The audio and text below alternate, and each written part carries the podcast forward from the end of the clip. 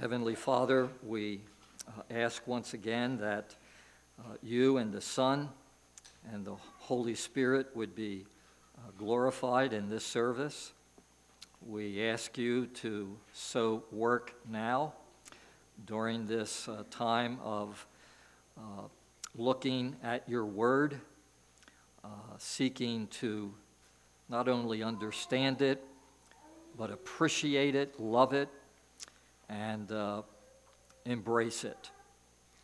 In Jesus' name, amen. On Sunday evenings, we have been looking at 2 Timothy, the Apostle Paul's last recorded words, at least which have survived.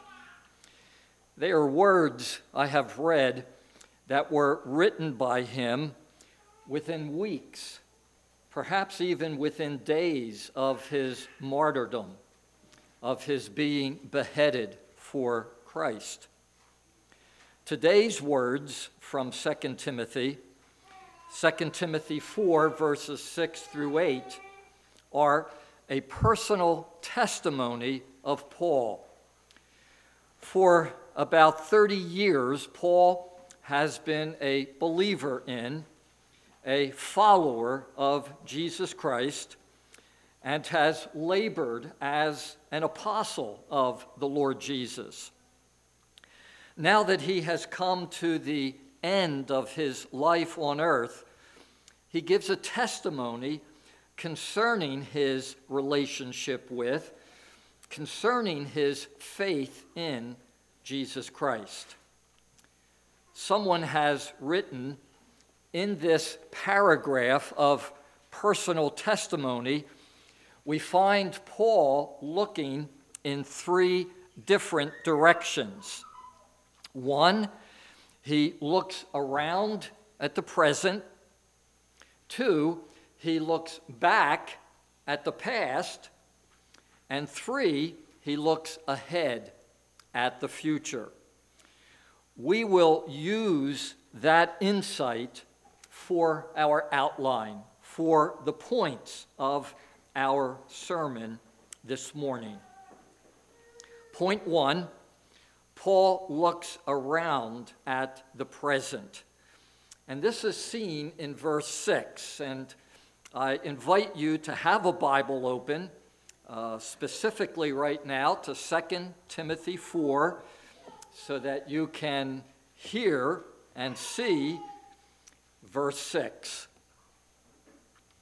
Paul looks around at the present. Verse 6 For I am already being poured out as a drink offering, and the time has come for my departure.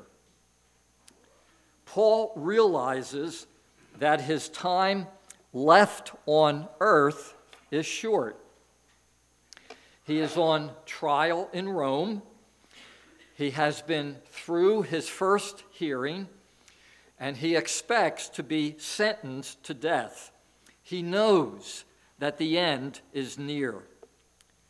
However, we don't see here a Paul who is trembling at the prospect of death. His words here in verse 6 are words of faith and confidence in Christ, poured out as a drink offering, refers to the idea of sacrifice on an altar. And what Paul is saying about his death through these words is Caesar is not going to kill me.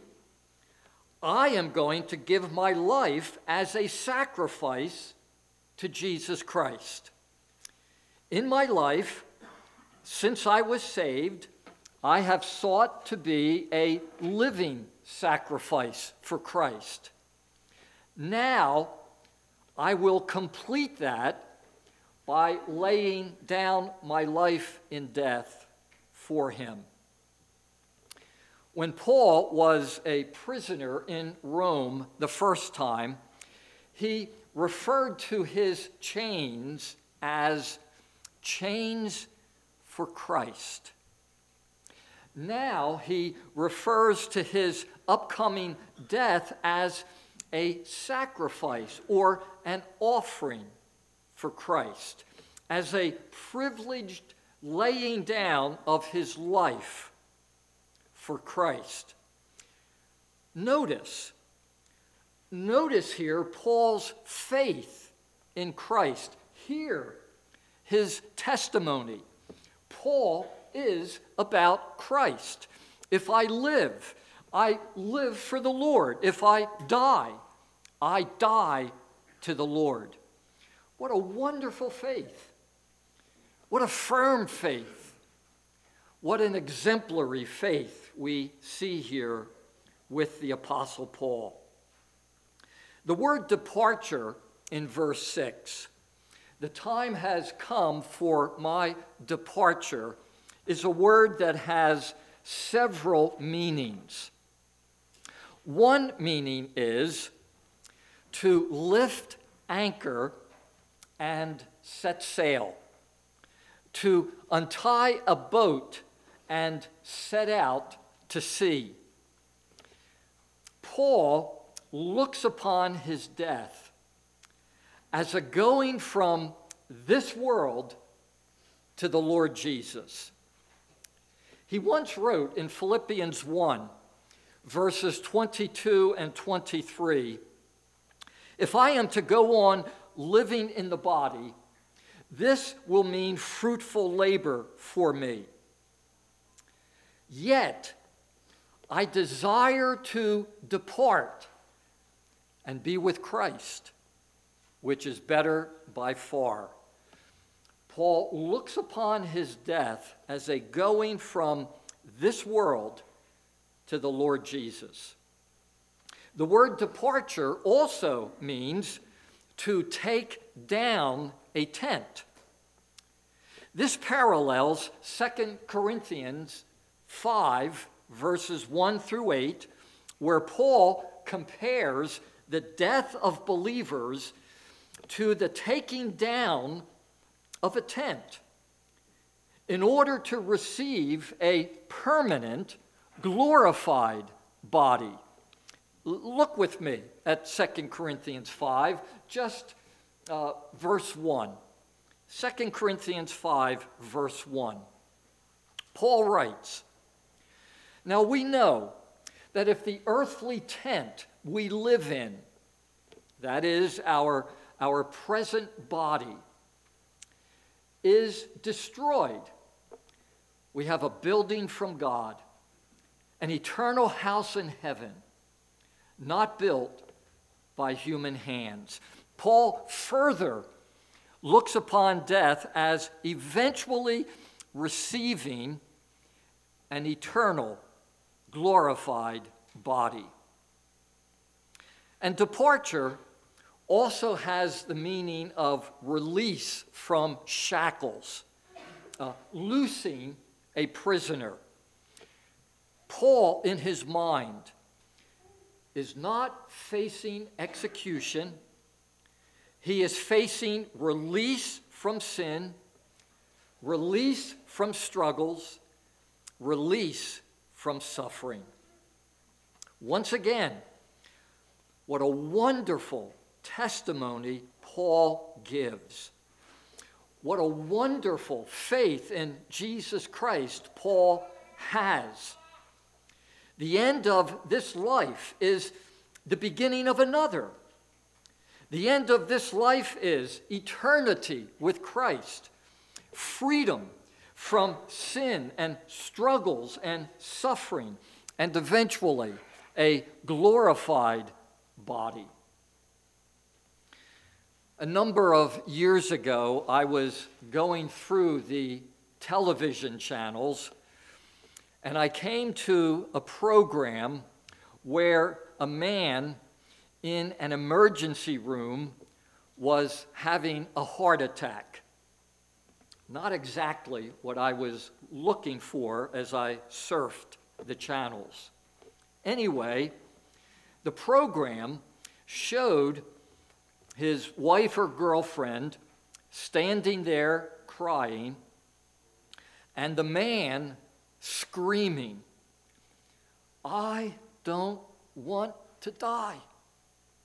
I don't want to die. I do not want to make light of death.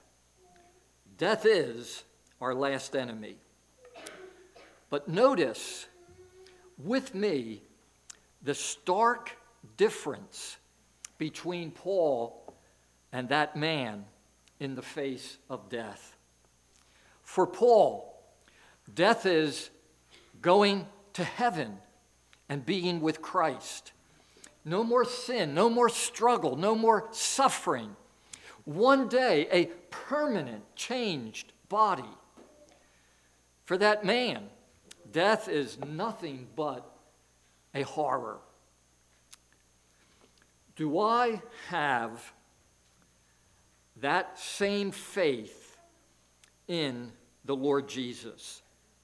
My friend, do you have that faith of Paul in the Lord Jesus? Is that our testimony as well? Point two this morning is Paul looks back at the past. He looks back over approximately the last 30 years of his life, the time in which he has known the Lord Jesus. And he does this in verse 7, where he describes his past, someone has said, in three terse expressions. See now verse 7 of 2 Timothy chapter 4. I have fought the good fight. I have finished the race. I have kept the faith. A. I have fought the good fight. The image here is an athletic one. Paul says, like a determined wrestler, I have fought the good fight. Like a determined wrestler, I have exerted myself to live for, to follow, to serve the Lord Jesus. I remember reading at one time what a certain athlete did to successfully win a gold medal in the decathlon at the Olympic Games. I read of the time he put in, of the pain he underwent, of the sacrifices he made. Paul says, I have applied myself as an athlete does for his sport to live for, to follow, to serve Jesus Christ. I have fought the good fight. Next, B. Paul says, I have finished the race. Some years earlier in Acts chapter 20, when Paul was speaking to the elders of the Ephesian church, he said to them in verse 24, I consider my life worth nothing to me if only I may finish the race and complete the task the Lord Jesus has given me. Paul now is able to say that he has done so. That task, that ministry which the Lord Jesus had given him, that race to be run, Paul has run and finished and finished victoriously. When a fellow pastor left our presbytery several years ago, I was asked to help honor him.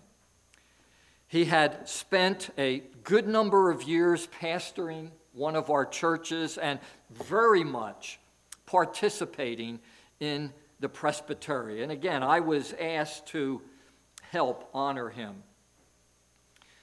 What could I say?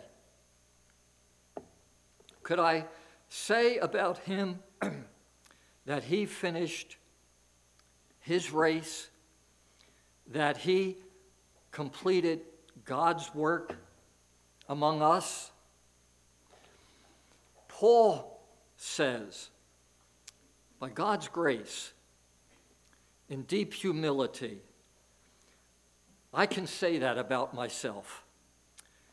I have also finished the race. I have completed the work. Then, C, Paul says, I have kept the faith. Most Christians, I think, understand these words to mean Paul remained in the faith all the way to the very end. He didn't stop believing, he didn't throw off Jesus Christ. He persevered in the faith. While it is true that Paul did, that most likely is not how these words are to be taken. I have kept the faith, probably means Paul guarded the truth of God, especially the gospel that was entrusted to him. He safely preserved and defended as a good steward the word of God that had been committed to his trust. Paul was faithful in that response. I was on the phone with someone who had helped to found a Christian school.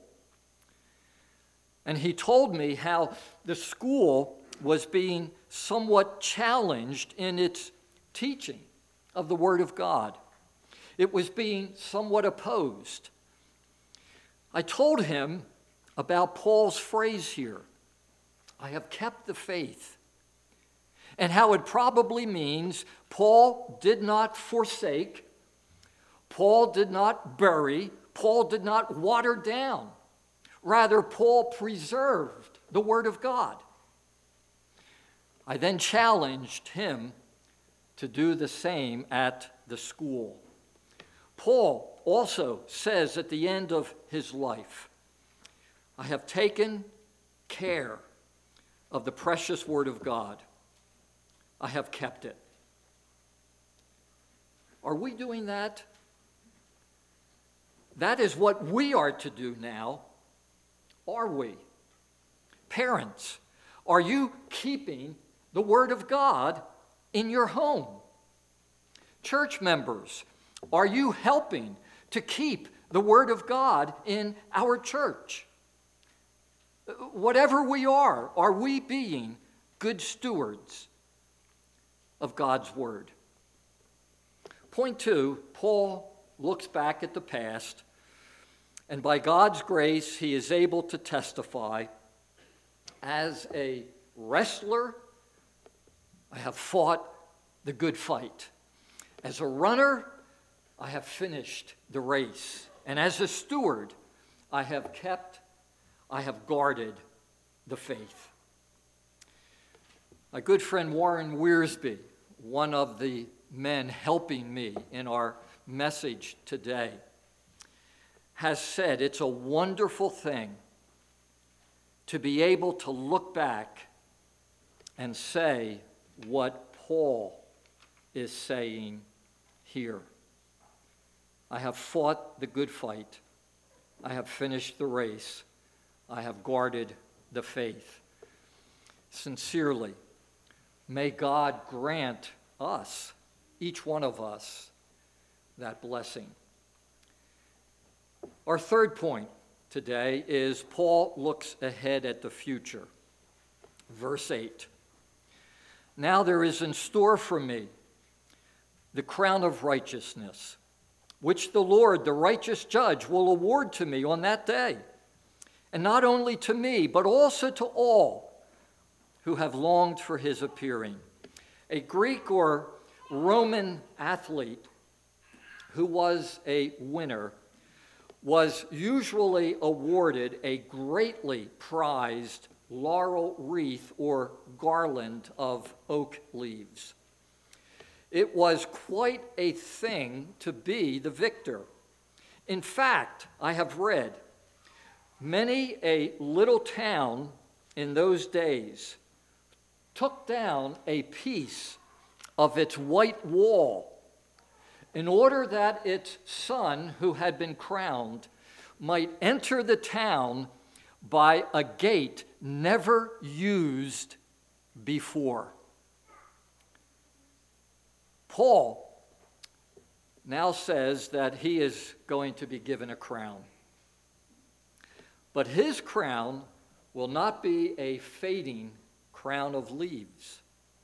His will be a crown of righteousness that will never fade. But what exactly does that mean? Perhaps it refers to Paul being rewarded for his righteous life for Jesus Christ. Let me say that again. Perhaps it refers to Paul being rewarded for his faithful life for Jesus Christ. That seems to be, at least in my studies, that seems to be the majority view for understanding these words. I, however, am going to say this Jesus Christ, Paul points out, is the righteous judge, the one who always judges correctly. Paul says he is going to stand before him. And when he does, Jesus Christ will declare him righteous because of the righteousness of Christ reckoned to Paul through faith. Paul is presently being tried by Rome. Rome is going to declare him guilty. Rome is going to put him to death. But Paul says Emperor Nero may pronounce me guilty, may condemn me to death, but the Lord Jesus will soon pronounce me righteous in him and welcome me. Righteous. Through me, you are righteous. Enter into the joy of my fellowship hear the testimony of Paul, see his faith, and ask Do I have this righteousness of Jesus Christ charged to me? Will I one day stand before him and receive the crown of righteousness and be welcomed into an eternity of enjoying the Lord God. But is that possible for us? Well, see again the rest of verse 8. The end of verse 8 reads, And not only to me, but also to all who have longed for his appearing. The crown of righteousness will be awarded to all who love and trust in the Lord Jesus, to all who have longed for his appearing. The believer loves Christ and is resting in Christ for salvation. And so the believer looks forward to Christ's coming and has set his or her heart upon it.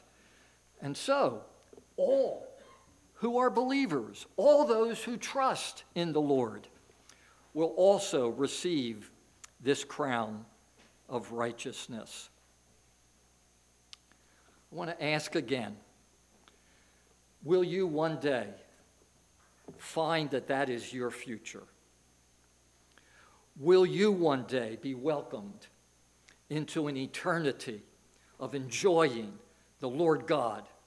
because of the righteousness of Jesus Christ. Trust in the Lord Jesus. Put your faith in the Lord Jesus with your heart. Ask Him to forgive your sins. Ask Him to give you His righteousness so that you can live a life of following Him now and have that wonderful, blessed hope of being with Him for eternity. In our passage of today, Paul, in his personal testimony, looks at the present and he says, I am about to die. I, however, gladly die for Christ. I am about Christ, and dying is going to be with him and is gain. Paul also looks at the past and he says, By God's grace, I have guarded the gospel. I have finished the work Christ has given me, and I have exerted my life for him. And then Paul looks at the future and he says, I have a crown of righteousness, the righteousness of Christ, waiting for me. What a faith! What a testimony. And I say again, with sincerity, may Paul's testimony also belong to each one of us. Let's pray. Heavenly Father, we ask that you will so work that what we have just studied in reference to Paul will be true of us and our children and grandchildren for your glory. In Jesus' name, amen.